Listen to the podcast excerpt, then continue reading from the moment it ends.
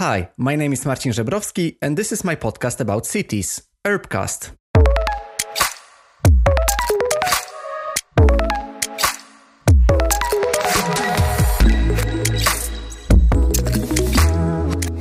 Hi, and welcome to the newest episode of Urbcast. And even though we will talk about very complicated and tough topic today, I'm still very happy to talk to Anne Katrine Harders, who is the program leader at the Danish Architecture Center and also carries PhD in urban planning and development. The idea for this for this discussion with Anne Katrine started in my head. It appeared when I visited the Danish Architecture Center and its exhibition called Back Facade or the Back Facade or the Backstage. And it was showing different projects of architecture office here in Denmark, in Copenhagen. But one particular topic that was also mentioned uh, during this exhibition that unfortunately ended right now was the dark design. And the topic was presented by Anne Katrine in a short video in which she showed different places in Copenhagen where the dark design was present. I really wanted to talk with Anna Katrina about this topic because I have heard about the dark design many times before. And even though this type of design, the one that creates obstacles for different groups of people, for example, for homeless people, even though it's quite present in our cities, I think that we often overlook it because while sitting on a bench which has um, an armrest in the middle of the bench, you might just think, oh, how comfortable. But you might not think that this armrest was made in the middle of the bench on purpose. It was made on purpose so that a homeless person cannot sleep on this bench during the night. We also talk about the hostile architecture, which is an urban design strategy that uses the elements of the built environment to purposefully guide or restrict behavior and it can be also called the defensive architecture, hostile design, unpleasant design, exclusionary design, or in general, like a defensive urban design. A branch of it is also the dark design. And since the backstage exhibition is over now, I hope that we will just give you a glimpse of it, and especially on the theme of the dark design um, in this conversation with Anne Katrine. So, welcome to the newest conversation.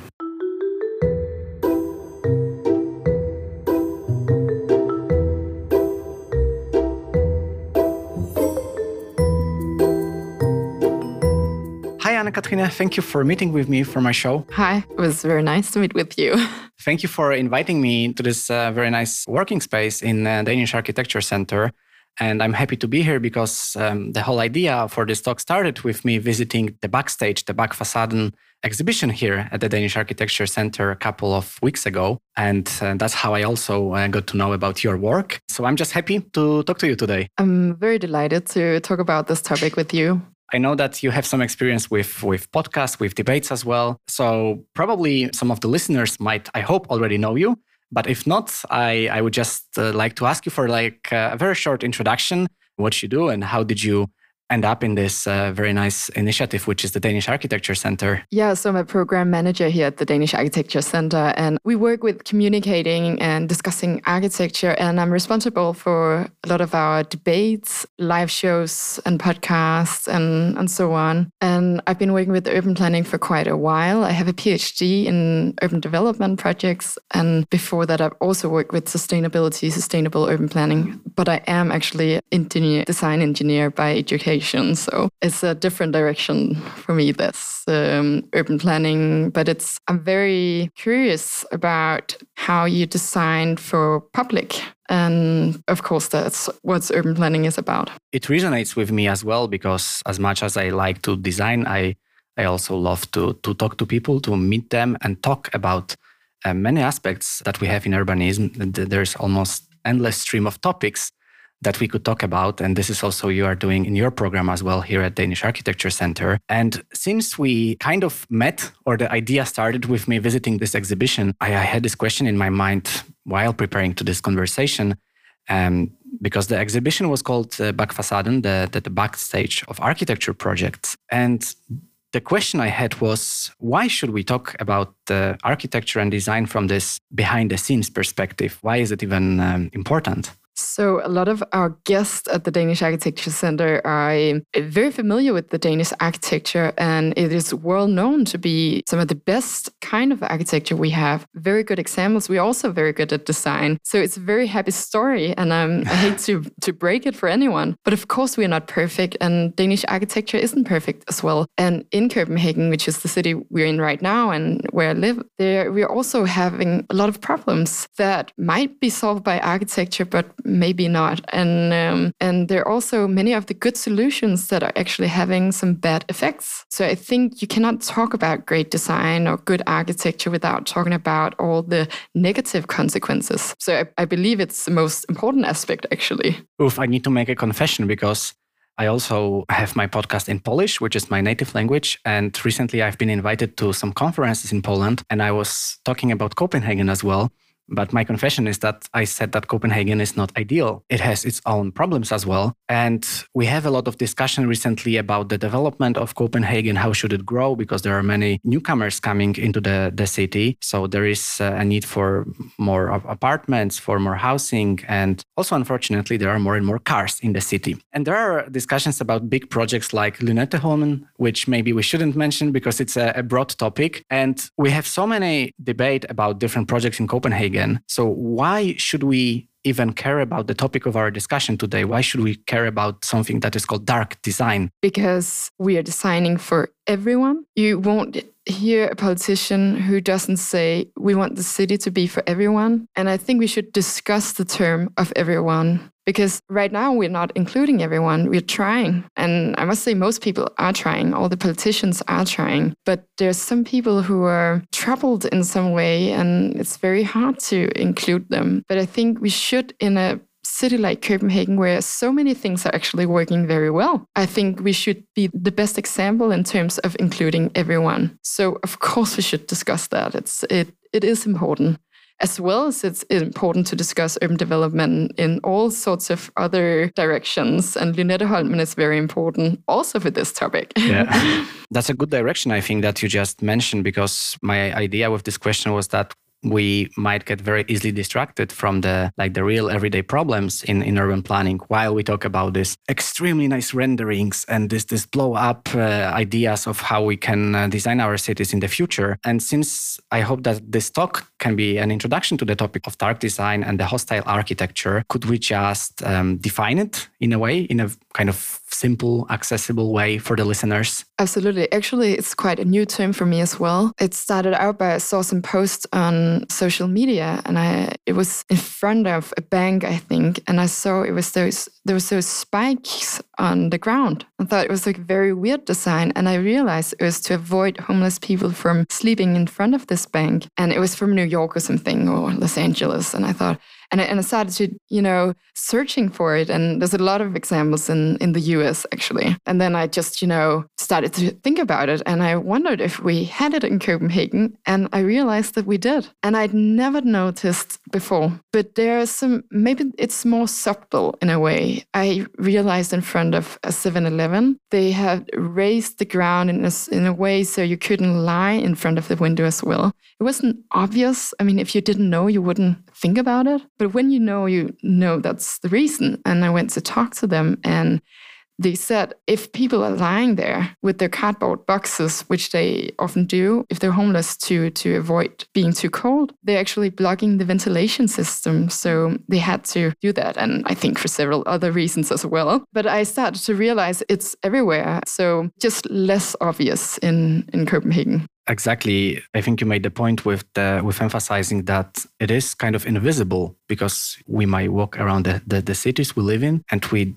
don't even know that this is a part of the dark design. So a, a, solution, a design that kind of discriminates, right? A group of people. Yes, you would sit waiting for the bus or the train, and you would say, "Oh, some nice handlebars uh, at this bench," and then you realize it's not because for you; it's because uh, you will want to avoid that homeless people are sleeping on the benches, which is usually nicer for them because it's too cold to lie on the ground. So what appears as a service for the customers is actually to scare or avoid uh, homeless people from sleeping there.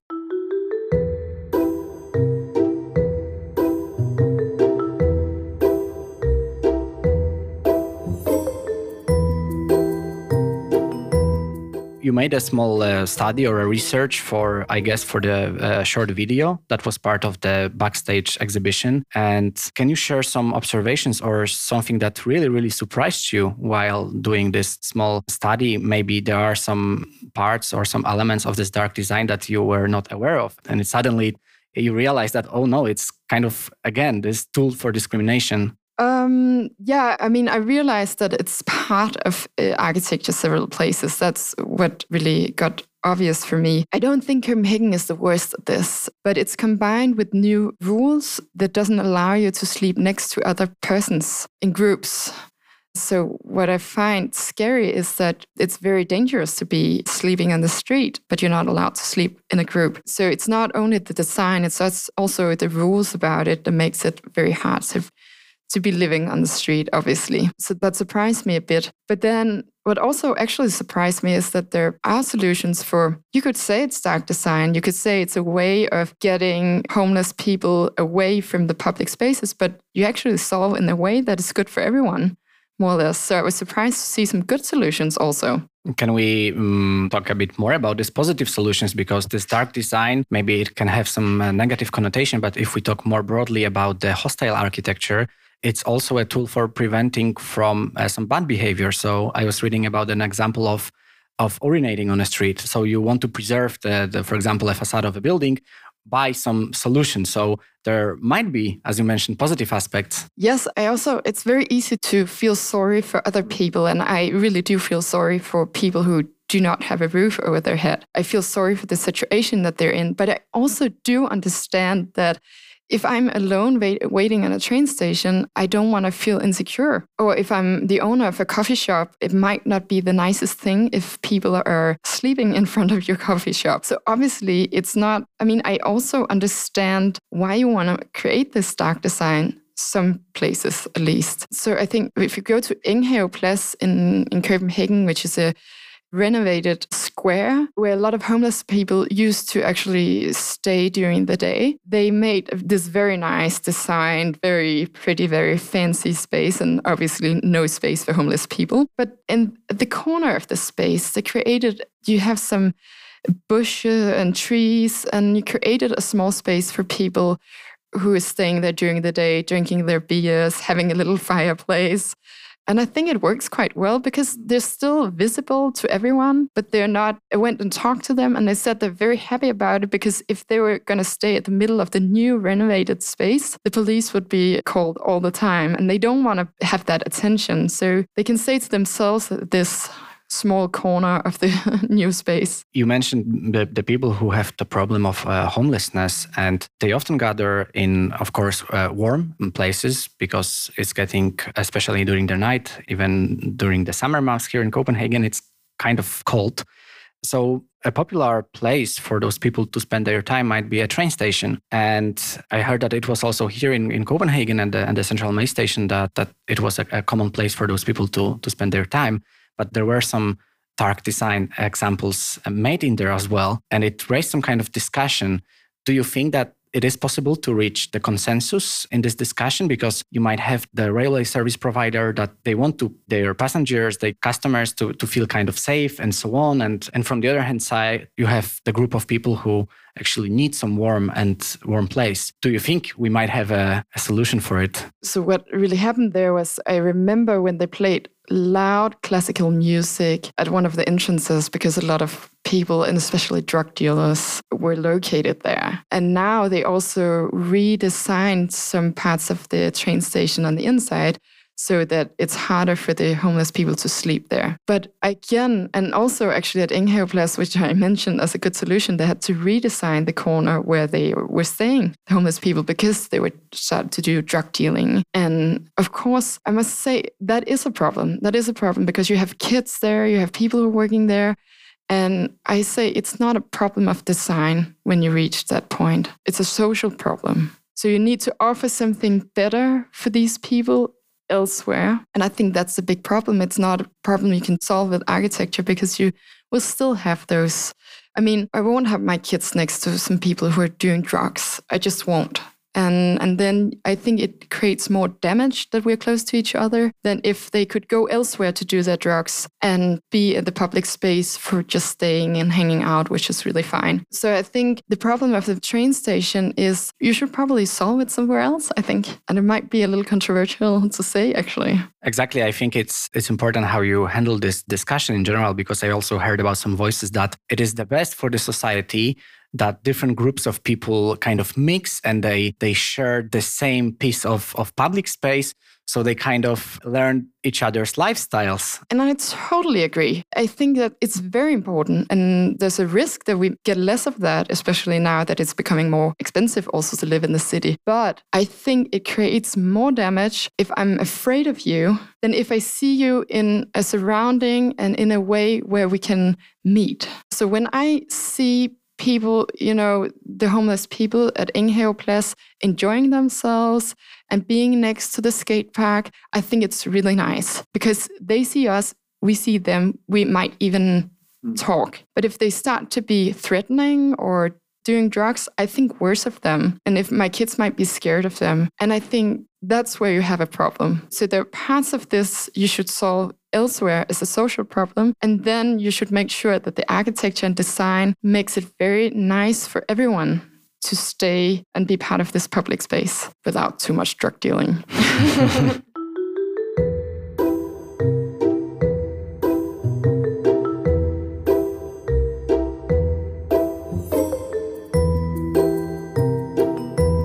You mentioned that the Enghaveplads, which is this um, attractive square with um, cafes and some greenery. And I know that many people spend their time there and they hang out.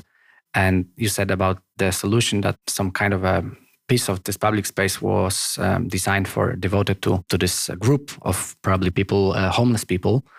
But I still think that that is only one of very few examples because with the dark design, I understand it that you just want to make homeless people to be invisible in a way. You want to get rid of them from public, from popular public spaces. And do you have any idea what might happen to those people? Like, are they being pushed out from the city center?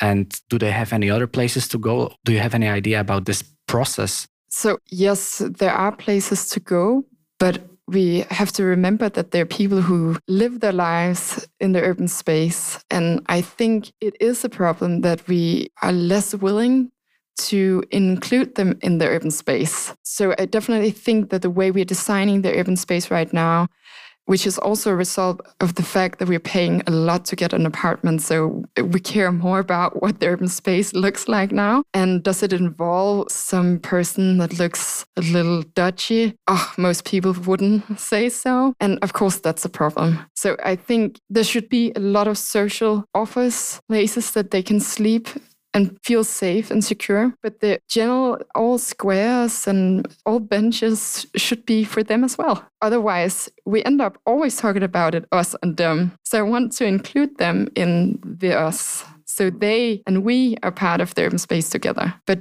you're completely right. It's uh, it's not a common thing to see in the new urban spaces. No.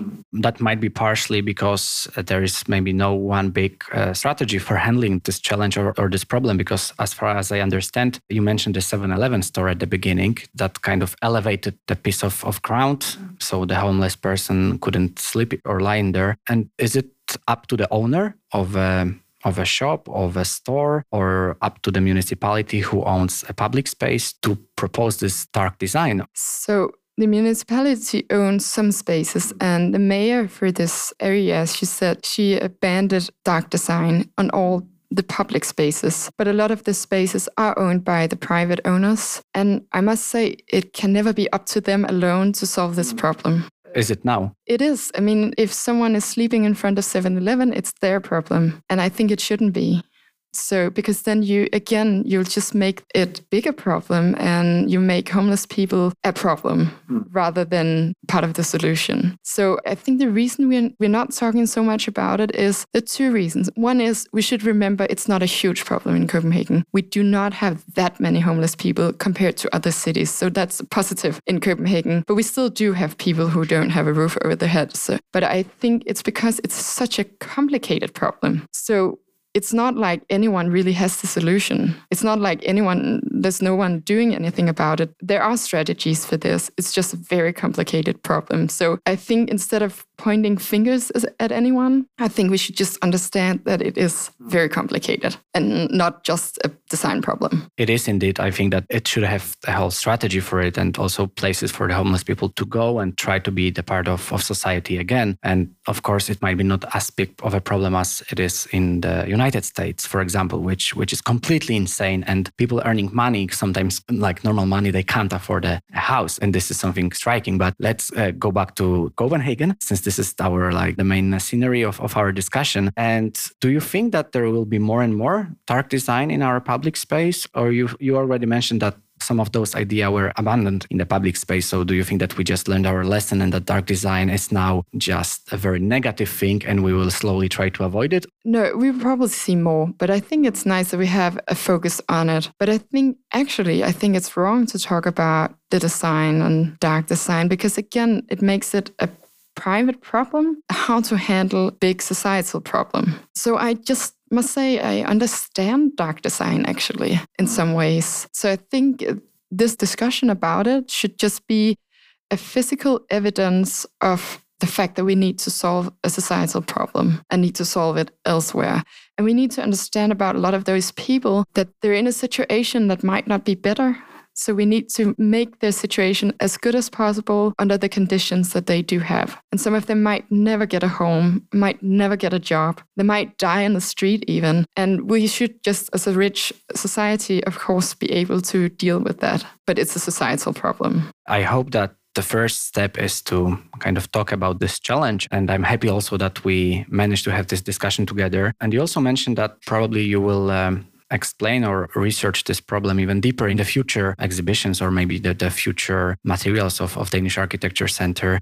Do you have already some new angle in mind on how to tackle and present this this complicated theme? It is complicated. So one of the themes that we will focus on. So, Copenhagen is the World Capital of Architecture in 2023. And one of the main focuses during that year is uh, Leave No One Behind. So, we will highlight like all these when we look at urban space, uh, how is it for female to use the public spaces? How is it if you have um, a handicap of some kind? Or how is it if you're not having a home? So we'll explore it from many different angles to understand if you say a city for everyone, which is something we say all the time, we repeat it all the time, and we talk about livability, then we just want to pose the question who should the city be livable for? And we want to explore that. And we don't have the answer yet, so, but I hope we get smarter while we discuss it. Yes, I think that's that's the first step. That's how we should tackle those problems. And yeah, I'm I'm looking forward to to more discussion about this matter. And I hope that also we with this talk we gave some kind of an introduction to the topic. I hope to also develop it in my podcast as as I think it it's so complicated topic. And here, slowly uh, coming to the end of this talk, I also wanted to ask you for some recommendation. So, as we might know, or maybe not everyone knows, but the, the backstage uh, exhibition uh, sadly has uh, ended uh, here in Danish Architecture Center. So, maybe you can uh, recommend something new that is coming up on the agenda. Yes. So, right now we are hosting an MS exhibition, which is designed, but very soon, by the end of November, we're going to open the, an exhibition about sustainable living, featuring the architects, the Danish architects Vandkunsten, who has explored how we can live together and small scale living since the 70s, but they're trying to push it into the time we live in uh, now. So it's their ideas about how we can live in a sustainable way. And it's going to be an actual compact living house you can enter also. That's great. I've recently published an episode called 10 Things to See in Copenhagen as an architect and designer. So this will be point 11. Uh, should. which, which, which is the Danish Architecture Center and the Sustainable Living exhibition, uh, which will be starting at the end of November. So we uh, we just wanted to invite you to see that if you are in Copenhagen. And if not, maybe you can have some other paper or digital uh, recommendation, which might be uh, a book, maybe. Yeah, and I will also recommend our podcast in English, which is called Let's Talk Architecture. And we just interview Jan Gehl, but also features a lot of other architectures, uh, such as Bjarke Ingels and Dorte Mandrup and so on. And we'll keep producing uh, new ones. That's great. And do you have also any book to recommend? Or uh, some good book, publication? But yeah, but only in Danish. so um, if anyone understands Danish, it falls Forsvar for Storbyen, which was just uh, published two weeks ago, which basically is an argument to why we're going to live in cities if we want more biodiversity and uh, more sustainability. It's very recommendable. That's great. It's also good for me uh, as I'm in the process of learning Danish. So I hope that I will. it's very easy to read it. then I will also uh, try this recommendation. And the last thing is um, where the listeners can follow your work, your solo professional work, as well as the Danish Architecture Center. We are on social media. If you want to look at pretty architecture, Instagram is perfect, but also on Facebook and especially on LinkedIn. I myself use LinkedIn most, and then DarkDK, where you can find all our events, exhibitions, but also a lot of knowledge, and especially in architecture, of course. Anna Katrina, thank you very much for this for this conversation. You're welcome. Thank you.